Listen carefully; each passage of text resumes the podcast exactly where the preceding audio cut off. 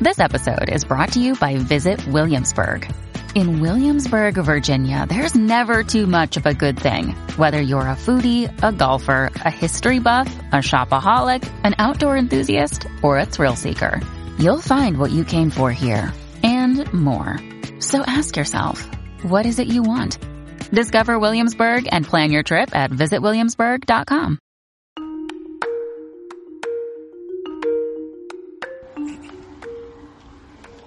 Good evening, my friends, and welcome to the second episode of Terror Radio Podcast, where we're dedicated in bringing you the best of horror and thriller old time radio broadcasts, as well as original stories. Again, I'm your host, Keith, aka the radio show nerd, and I want to thank everyone who supported the premiere episode, sent very positive feedback, as well as followed my Facebook page. As of now, within only a week, we have about 300 followers. And as much as I despise social media, I will be rolling out an official Instagram page in a few days.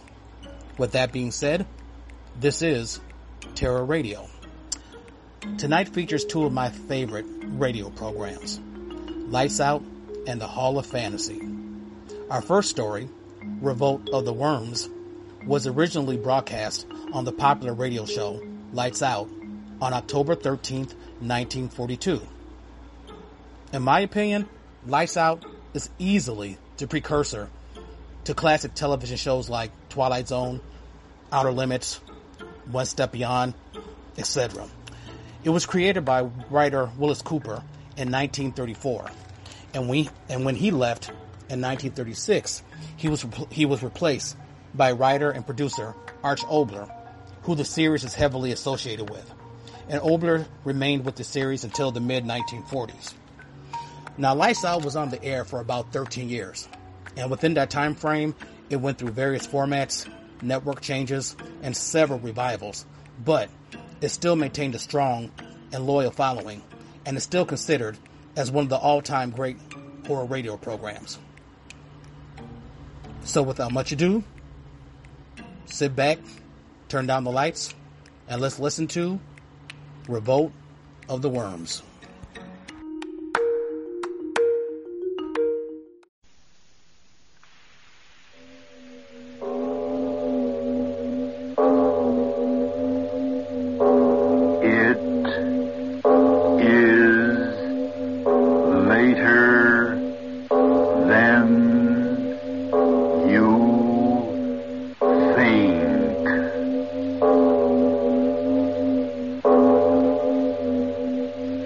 Arch Oboler bringing you another in our series of stories of the unusual.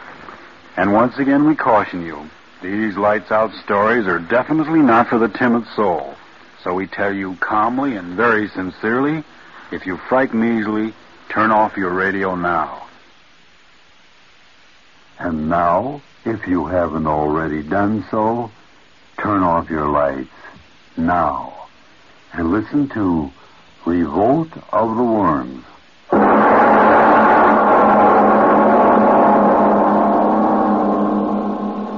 Can do is sit and think and wait.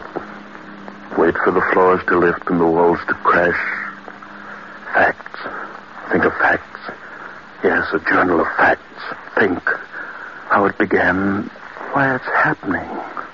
Journal of facts until the walls crash in and the thick flesh. Charles Prentice. There's a fact.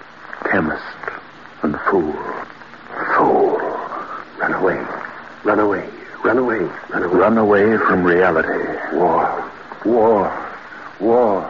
Run away. You mean we're going to live in this God-forsaken place, Charles? Yes, Claire, I remember. You did say that. And I said, Of course we're going to live here. It's ideal for my work. But we're so far away from everything, Charles. So far away from what? Your friends, my friends. All right, Charles. Whatever you say, Charles. You never disagreed with me, did you, Claire? Why, it's so quiet up here, it's almost as if we are out of this world. Yes, I remember. Young Jackson. You did say that. I like working with you, sir. Why, up here, it's almost as if we were out of this world. Out of the world. I wanted to be out of the world. Hide. Until it's over.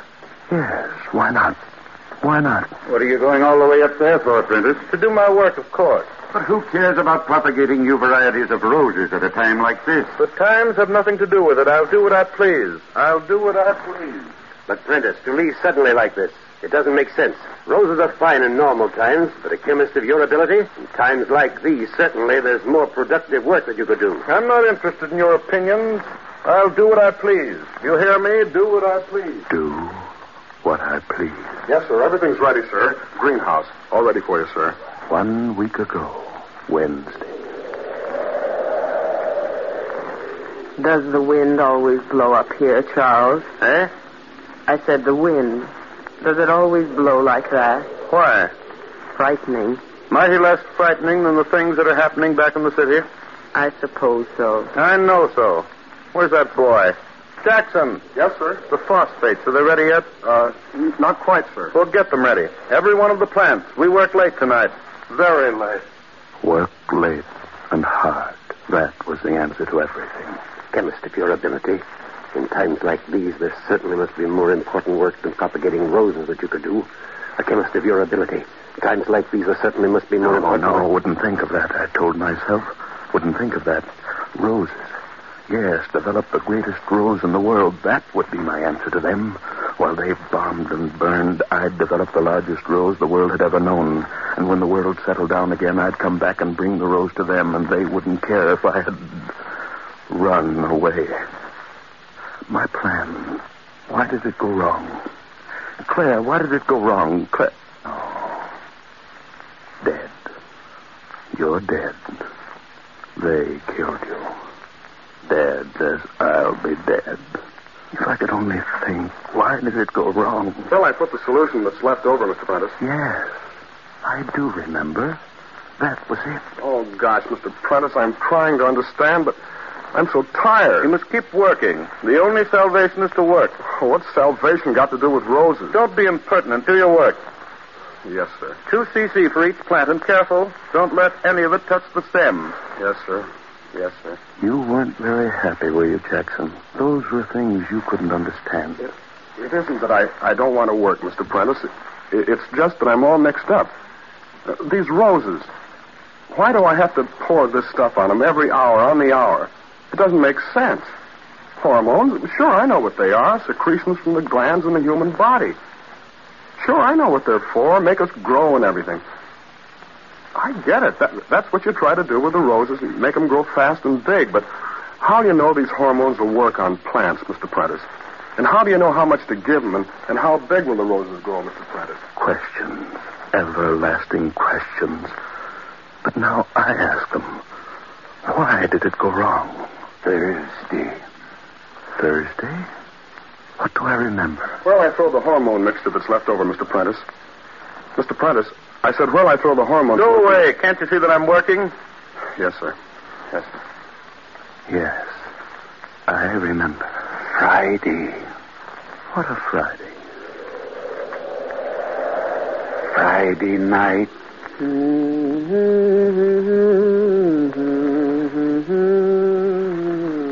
Claire, Yes, is that you?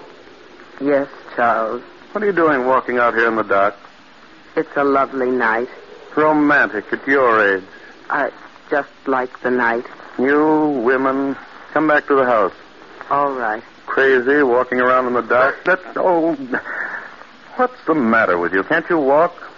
If I hadn't caught you, It's slippery. what are you talking about? It's all slippery around here. Don't talk foolishness. But it is.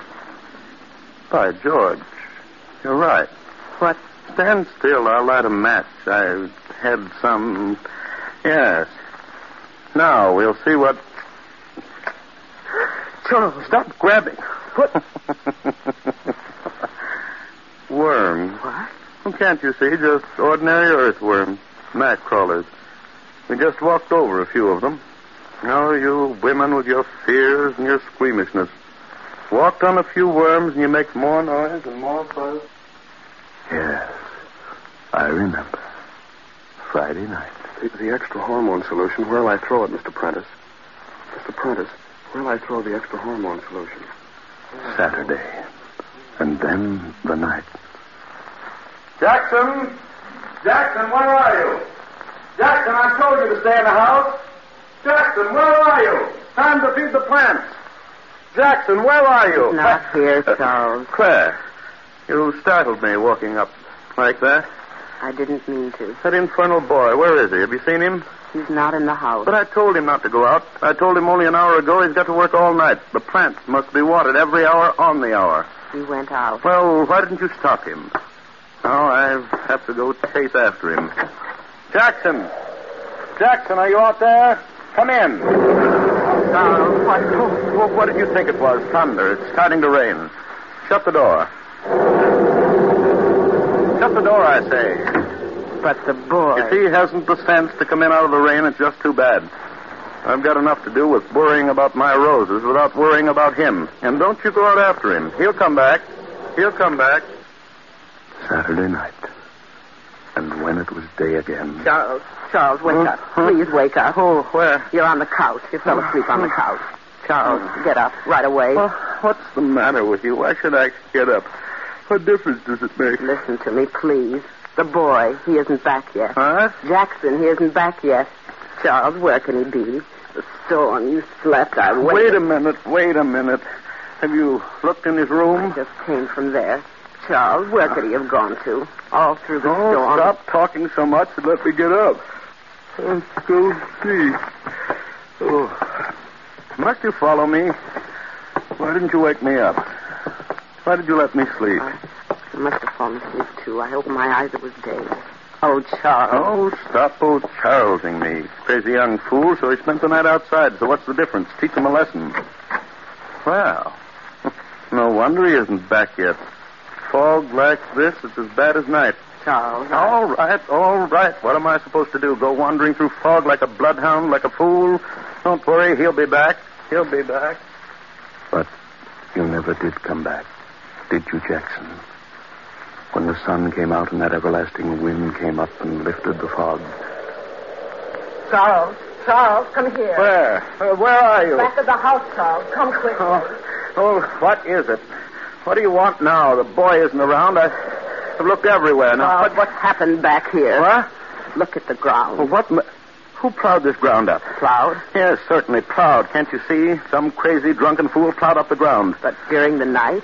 Charles, how could that be? You believe what you see, don't you? It's that boy. What? Yes, that Jackson went crazy, found the plow, tore up the ground, and ran away. Went out of his mind, that's it. The boy's gone crazy, tearing up the ground. Gone crazy. Gone crazy.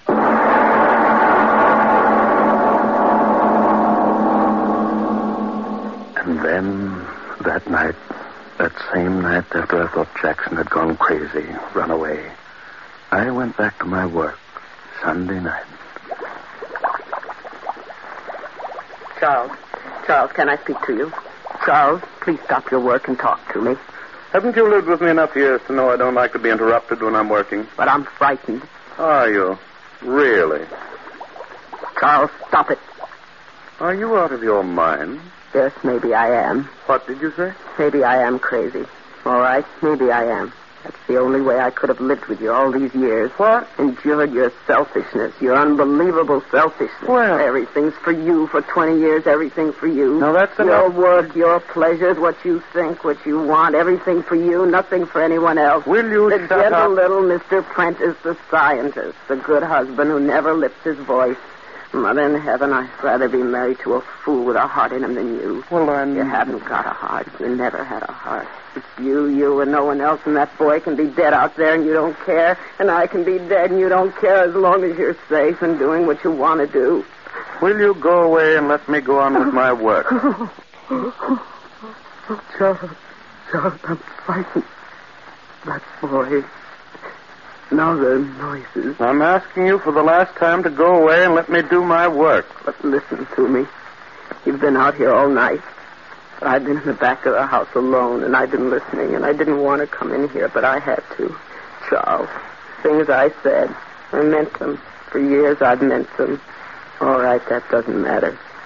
But I tell you this. There's something outside the house. Find out what it is, Charles. Twenty years ago, I thought you were an irrational woman. I thought I'd trained you out of that irrationality. I was wrong. I'll humor you just this once, but never again. Where are these noises? At the back of the house. The lantern handed to me. Yes. Thank you. You're frightened. You don't have to go with me. I want to know. What? That you're a fool? Well? So what am I supposed to hear?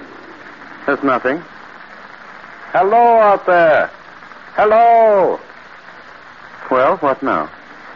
Listen. To what? Listen. To what? I. I thought. You heard the wind whistling through the cracks in your brain. Come into the house. Charles, wait. Wait for. Uh, Here? yeah. So what? Give me the lantern. If it's that boy, It could be him, couldn't that it? That crazy young fool playing practical jokes, if I get around the corner of the house and. What's going on here? Charles. Something moving under the ground. Yeah. So dark. Can't quite make out. Charles. What is I don't know. I don't know. Animal of some sort? take me back to the house? Oh, go yourself. Moon will come out of the clouds. See what this is. Give me the lantern, Charles. No, I want to see. The house is back there. Turn around and go back to it. Go ahead. All right. All right. Yes. It is something burrowing. Infernal moon come out, I'd see there. Coming out. Now I'll see what. Holes. Holes in the ground all over. What are they? Who? Bomb craters? But that isn't possible. No. Animal burrows. But what animal could make a hole four feet across? Animal? Claire! Where are you? Claire! So dark, I can't see you. Claire! Where are you? Claire! Claire! Where are you? Claire! Yes, Claire. Claire! I ran through the night looking for you. The echo of my voice is still in my ears. Looking for you, and the moon was under the clouds, and I couldn't see, and I couldn't find you. And then I did. You had fallen into one of those craters, into one of those holes in the ground. I couldn't see you, but I could hear you. But which one of the holes? They were all over, ground pockmarked with them. I ran around in the dark. I could hear you, but couldn't find you. And then the moon, it was out again. Oh, blast the moon. Why did it come out? If it hadn't come out, I wouldn't have seen. And my head. Stop it, stop it, stop it, Claire, stop it. I can still hear you. I can still see you. Your body down in that hole. As I ran toward you, suddenly I saw that something else was coming toward you. Something that glistened, wet in the moonlight. Something long and slimy. A great twisting snake. Yet not a snake. Not a snake. And the fear in me made me fall to the ground, and I saw as I lay there, I saw. The thing moved toward the hole in the ground as if you weren't there. As if it were blind and couldn't see. Like a great blind worm. It was a worm. A worm, ten, twenty, no, thirty feet long, crawling in fright to its home in the ground. And it moved toward you, Claire. Covered you. Crushed you.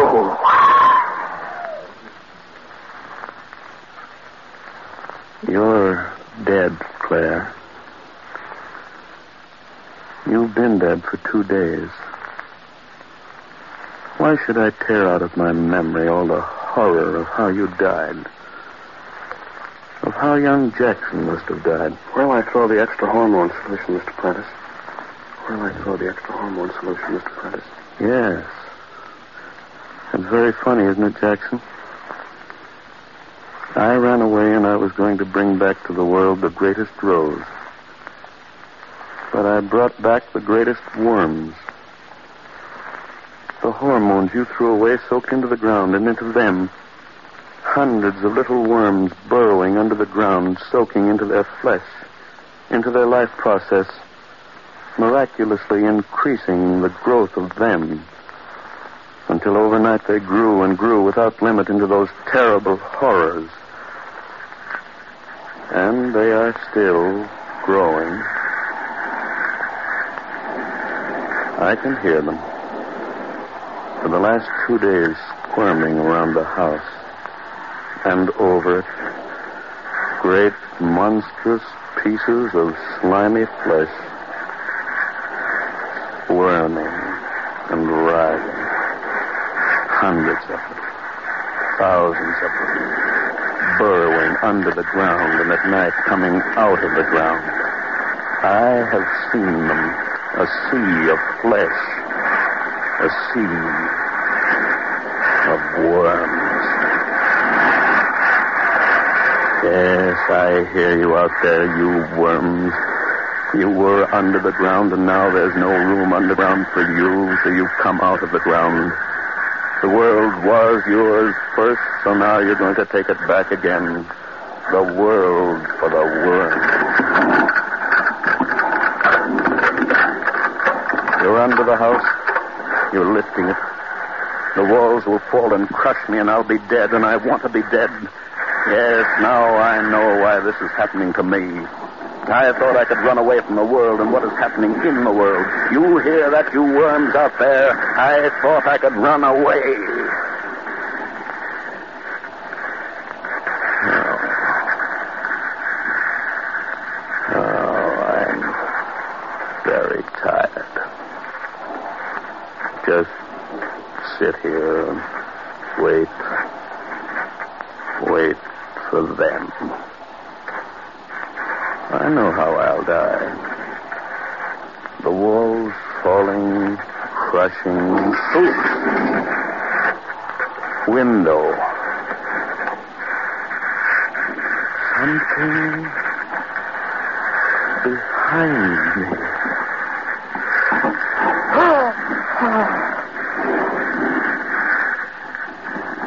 A worm at the window. Head looking in. He's crawling in. And another following. And another.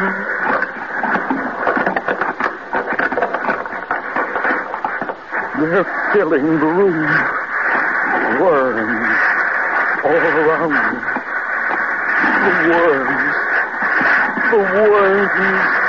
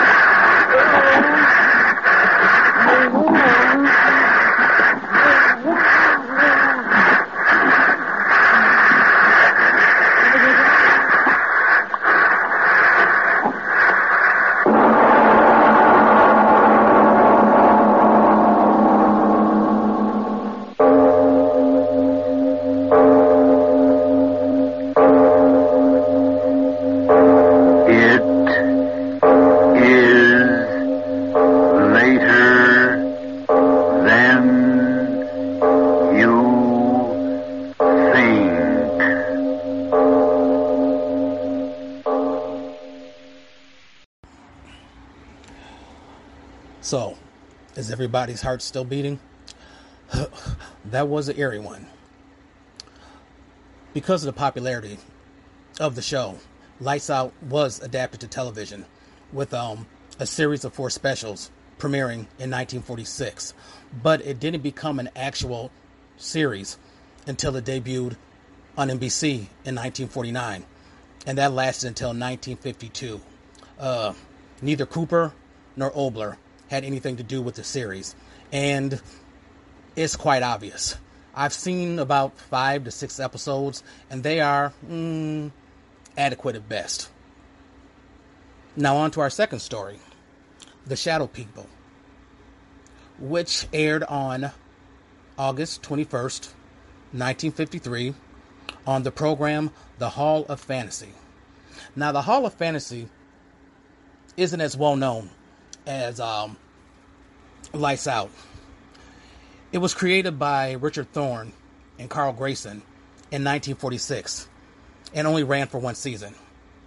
It was again resurrected in 1949, but this time Richard Thorne primarily did the writing of most of the scripts and starred in several of the episodes. And this time the show lasted until 1953.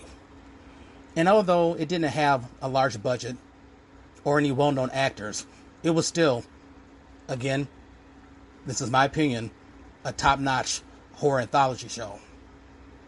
So, again, sit back, turn down the lights, and let's listen to The Shadow People. And now, the Hall of Fantasy.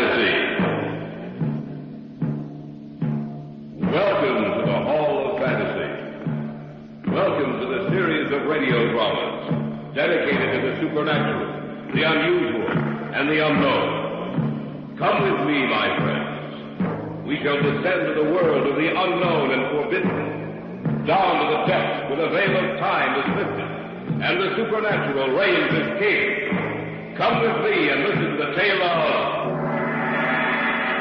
the Shadow People. Elaine, have you been. I mean, have you seen anything else since you spoke to me last? No, I haven't. Ever since Mother died, nothing's happened. Well, I only hope. It came from upstairs. Come on. Oh, you don't. I don't know what to think. I only hope that. David, David, if anything's happened to him, We'll see in a moment. there's no light in this room. You wait here, Elaine. Where's the light? Over to your left.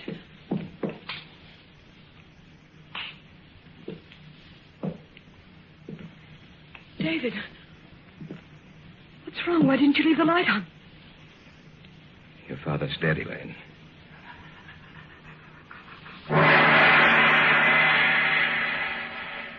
In just a moment, the Hall of Fantasy will present The Shadow People. And now for our story. An original tale of fantasy by Richard Thorne entitled The Shadow People.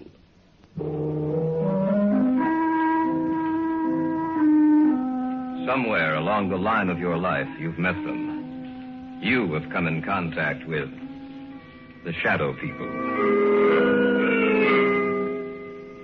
When did we first discuss it? Oh, yes, Brian and Elaine and I. It was in my apartment. There was only one light on in the entire place. Oh! What's wrong? Oh! Elaine, what's the matter? Oh, it, it, it's silly, I know, but I, I, I thought I saw something in that doorway over there. Where? Over there, right over there. Where are you going, David? Over to that archway just to let you know that nothing's here. Huh. You see, Elaine, nothing's wrong, nothing at all. Are you satisfied that there's no one else here but us? Yes, I. Oh, I'm sorry. I just thought that I.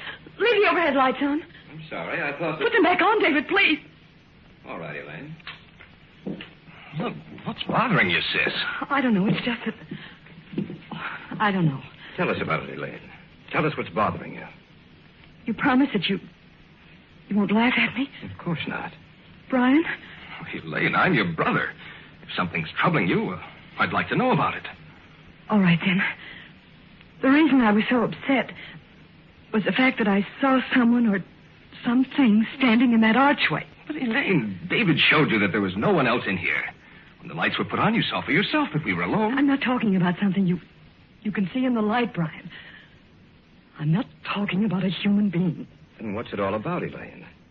In the darkness, I I saw something that can't be seen in a lighted area. And I've seen it several times before. You're sure you're not imagining this, Elaine? Oh, I don't have that good an imagination, Brian. How long have you have you seen this thing, Elaine? Well, it it started about six weeks ago. You were in Detroit on business, Brian. Mom and Dad were on vacation. I was in the house by myself, in the library. There was only one light on. I sat in the chair beneath it, reading. Several times I thought that something was watching me. I felt there was someone in the room with me, standing right in back of me. Every so often I'd glance back over my shoulder, but there seemed to be nothing there. And then, then I thought I heard someone whispering. I wasn't sure, but when I heard it again, I got up and I, I, I looked all over the house. Oh, I'm not easily frightened, you know that, but, but out in the hallway, it was almost entirely black. Luckily, I was near a light switch. I looked back over my shoulder and, and I saw this huge, hulking shape for the first time. And I heard a voice. Or rather, the whisper of a voice. I couldn't distinguish the words, but that dark shape seemed to be moving towards me. My hand was on the light switch, and I turned it on. In a minute, the light flooded the hallway. The shape was gone. There was nothing there. I was alone again. As long as there's light, I know it can't hurt me. I know it can't reach me. You might have imagined it, you know. Of course, that's possible, but I'm sure I didn't. It was so real. So real, that shape in the darkness. It was the very essence of evil itself.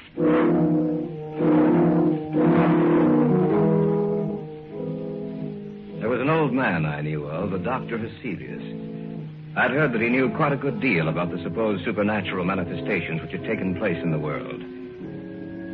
I went to him to see if he knew anything that might explain the events of the story Elaine had told us.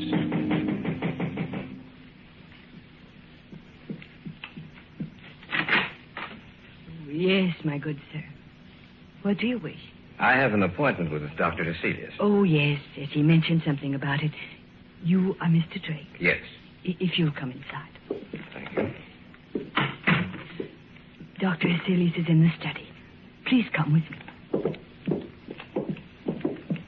Doctor, a visitor for you. Oh, yes.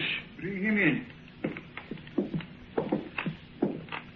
You may go now. Yes, Doctor.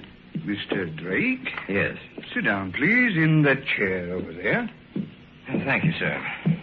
Now, what is the nature of your visit to me? Well, I understand, Dr. Heselius, that you have a great knowledge of the supernatural manifestations which have occurred on the earth. Great knowledge, Mr. Drake? No, hardly that. I have only scratched the surface in my years of study. Perhaps I can help you. Then again, perhaps I cannot. Well, may I tell you the story? By all means, my good sir. All right. Now, this didn't happen to me, Doctor, but to my fiancée. It seems that about six weeks ago, when she was alone. But when the light was on, the dark form disappeared. And that's the story, sir. As much of it as I can remember. Mm, I see. It's a strange tale to tell. I'm fully aware of that, Dr. Heselius. You say she seemed to hear whispered voices? Yes, that's what she says. I see. A moment, please. I have a book in my file. Oh, yes. Here it is. This is the one. Yes. Perhaps I may be able to help you after all. Let me see. This is a very ancient book, Mr. Drake. I seem to remember. Yes. Here is an account of a happening such as you relate. And we shall live on the earth, and they shall not see us. Yes, it has been foretold by the ruler of the darkness. They who live by day, retire to sleep by night, shall never know that we walk with them, that we watch them, that we wait for our chance. Only in the night will they see us, for in the daylight we are not seen. Only in the night, when the darkness grows together, and the forms of the shadow people are shaped from the blackness. They will know us. Then They will know that we are their companions, for we are the shadow people. I knew I had read something similar to the story you have told me, Mr. Drake. Dr. Heselius, what can we do? Well, give me a little time. Let me see if I can find any more references to these uh, people of the darkness. One more thing, Mr. Drake. Be sure that your fiancée is never left alone at night. Be sure that there is some living thing, animal or human, which accompanies her every second of the night. For she is in danger, Mr. Drake. A terrible danger.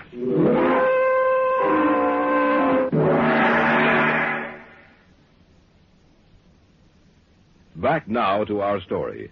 An original tale of fantasy by Richard Thorne entitled The Shadow People.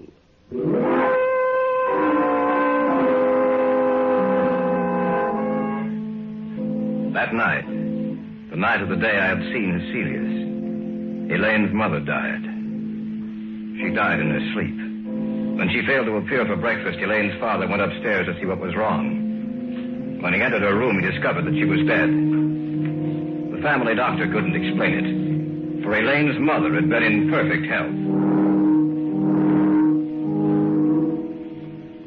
A few weeks later, I was out of the house spending a weekend with them. I glanced at the clock on the mantel, and it showed 11.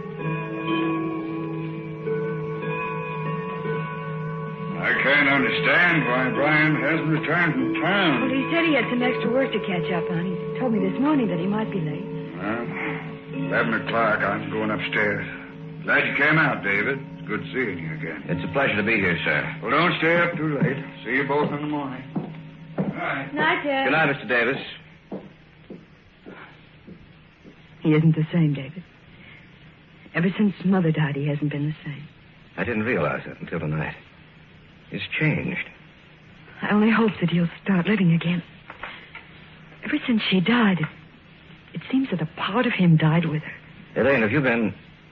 I mean, have you seen anything else since you spoke to me last? No, I haven't. Ever since Mother died, nothing's happened. Well, I only hope.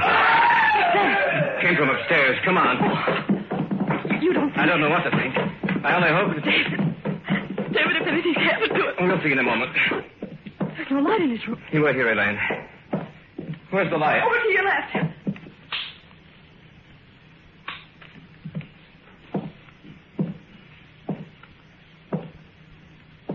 David, what's wrong? Why didn't you leave the light on? Your father's dead, Elaine.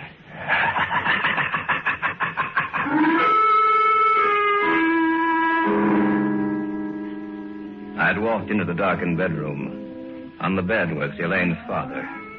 It didn't take a second look for me to know that he was dead. I switched off the light and walked back into the hallway to tell Elaine what happened. And then from the room there had come an eerie, quiet laughter. In the darkness of that room was some unknown evil power. The voice itself was unearthly. There was no substance to it. It sounded as if. As if it came from the darkness itself. No. No, I don't believe you. It's the truth, Elaine. There's nothing more I can do. We'll have to notify the police. Tell me it's not the truth, David. Tell me it's not true. I'm sorry, Elaine. I wish I could. Your father's dead.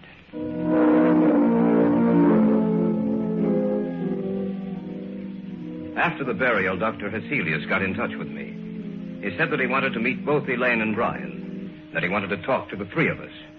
Accordingly, a few nights later, he came out to their house. Miss Davis, will you tell me just when you saw the first manifestation? The night Brian was in Detroit. Now, Miss Davis, you have even seen this apparition in the company of other people, is that correct? Yes. The night at David's apartment. All right. Now I'll tell you what I think. You are in deadly danger, Miss Davis. These beings want to claim you. So far, they have had no success. Only in the darkness do they have power. Little by little, step by step, they have been removing the obstacles in their way to reaching you. First your mother, and then your father, Miss Davis. Both died in the same fashion. In the darkness, death struck at them. Now tell me, do you feel their presence here in this room as I talk to you? Yes. Turn out the lights, Brian. Oh, Stand by the switch, if you please, Brian. If anything happens, turn the lights back on. All right. Dr. Heselius, I don't... Do you want me to continue working with you? Yes, sir. All right, then. Brian, turn off the lights. Yes, Doctor. The room now is in darkness, Miss Davis. Do you feel or see anything? No, I. Yes. Yes, I do. Do you see anything? Yes. Doctor, I don't... Be quiet, you fool. I know what I'm doing. In front of me. The darkness gathering together into a huge, terrible. Not only do you see us, Miss Davis, but everyone else in the room also will see the vague shapes forming themselves in the blackness. We do not want you, Dr. Hecelius. The girl we want. We advise you to drop this case. You'll only bring down the wrath of the shadow people upon your head. The girl. We want the girl. Do not stop us. Let us take her now. Turn on the light. Uh, they're gone. Miss Davis, are you all right? Yes. Yes, I am. Just as she said. The darkness. I, I saw it form into something, too. So did I. What are we going to do, Dr. Hecelius? At the present moment, I don't know. But this much I do know. You must leave this house immediately. You must try to get out of their reach. I don't know if that is possible. I hope it is. I shall have to return to my home. I must learn if there is some manner by which we can defeat these creatures. For the moment, leave this house. Dispose of it in any manner you may see fit, but leave this house.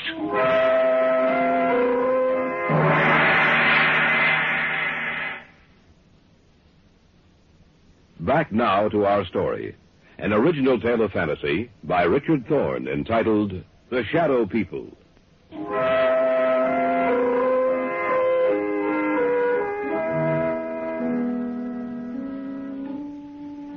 We had spent the night in my apartment, the three of us. The following day, Brian and Elaine made arrangements to dispose of the house. In the afternoon, Dr. Hecelius called me and asked that I come to see him. David, I'm glad you're here. Anything new, Doctor? Yes and no. You realize, of course, that this spiritual manifestation is not new, that it has gone on for centuries. No, I wasn't aware of that. It's true, David. De Maupassant wrote uh, what was supposedly a fiction story about the manifestation, David. He called it uh, Horla. However, according to the information here on my desk, it was taken from an actual case history. Of course, he embroidered the story, added a few touches to something he didn't realize actually existed. But have you found anything with which we can fight them? Everything depends upon an answer I received from a colleague of mine in Paris, Dr. Henri Renault. I dispatched a telegram to him last night. Why hasn't he answered by now? There are certain things that must be done. It will take a few days, I'm afraid. We have to wait, David. There's nothing else we can do.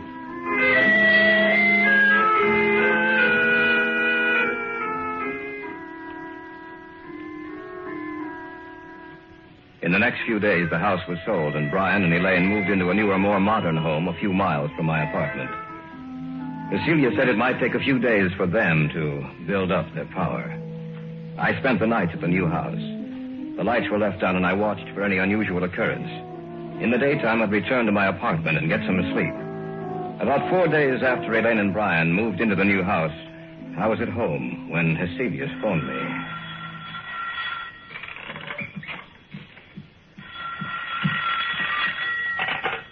Hello? David, Yes, Dr. Hecelius? I hate to tell you this, David. What's the matter? What's wrong? They were a step ahead of me, David. I just received word that Renault died or was killed. At the very moment I sent the telegram to him.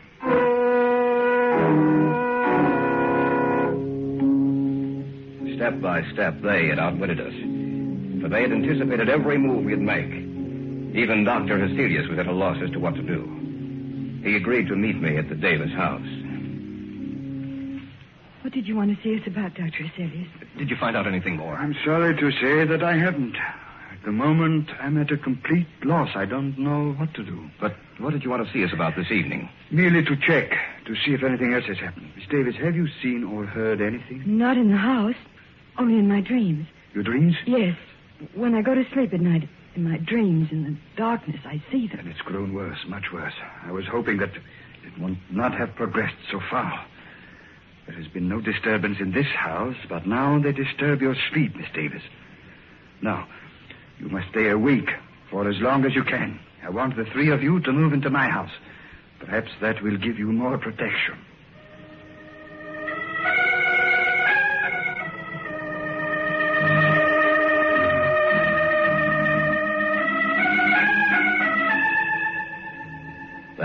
We moved over to Celia's house.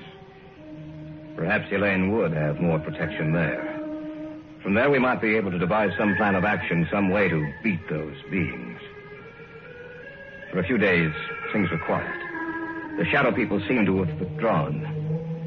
For a while, I thought that we might have succeeded in thwarting their purpose. Elaine no longer complained of troubled sleep. But that condition lasted for a few days only. About ten days later, they made themselves known and felt again. That night, we were in the study when suddenly Heselius whirled around and. Elaine, what are you looking at? Oh, Outside the house. Right where the light leaves off, I see them. She's right, Dr. Heselius. I can see them too. What should we do, Doctor? Nothing. What do you mean, nothing? There's nothing we can do. We can't just. We can't do anything, Brian. Don't you understand that they have us at their mercy? The greatest man in my field was Henri Renault. If he could do nothing against them, what do you think we can do? He's right, Brian. There's nothing we can do. As long as the house remains lighted, just so long will they remain outside. If the lights were. That sounds When my father was killed.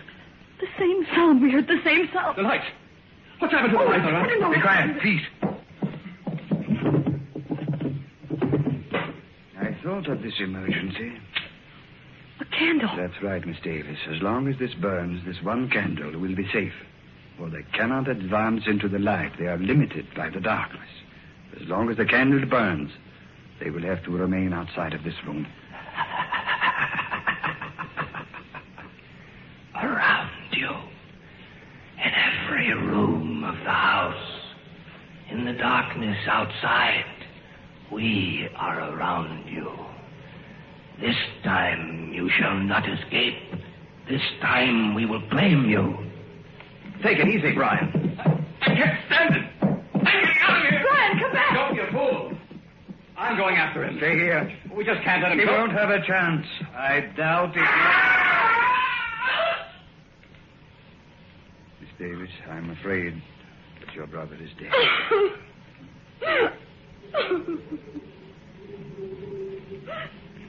The wind, Doctor. Listen to the wind. I know. Yes, Doctor. Listen to the wind. You must realize by now that the three of you haven't a chance. You must know in your minds that we can destroy you at any moment we desire. But, Dr. Hecelius, you may still save your own life. Let the others go. Give them to us. No. No, you will have to take all of us. Shall we destroy your light? Shall we move in on you now? As you will. Do as you will.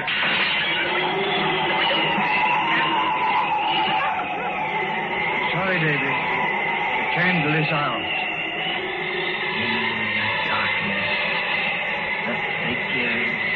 Darkness.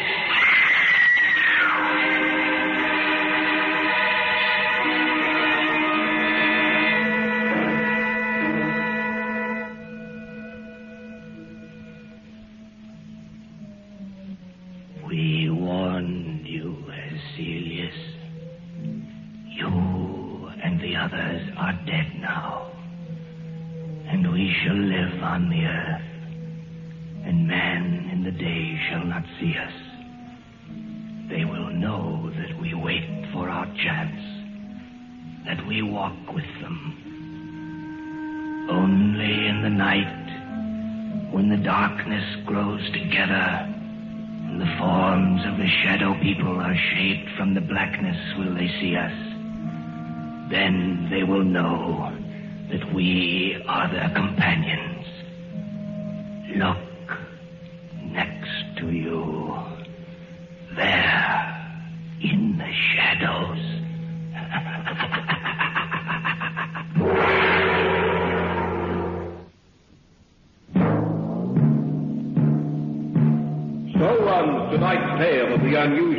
the terrifying, the unknown. Join us again when next we journey down the corridors of the Hall of Fantasy to hear another strange tale of the supernatural.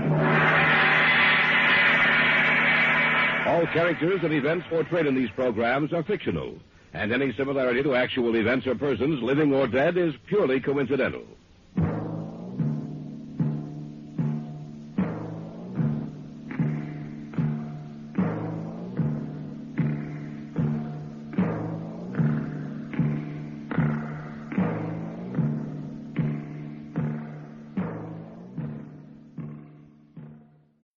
When you need mealtime inspiration, it's worth shopping Kroger, where you'll find over 30,000 mouthwatering choices that excite your inner foodie. And no matter what tasty choice you make, you'll enjoy our everyday low prices, plus extra ways to save, like digital coupons worth over $600 each week. You can also save up to $1 off per gallon at the pump with fuel points. More savings and more inspiring flavors make shopping Kroger worth it every time. Kroger, fresh for everyone. Fuel restrictions apply.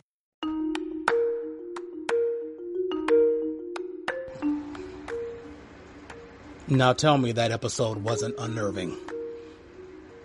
I think the first time I ever heard the Shadow People, I was about 11 years old.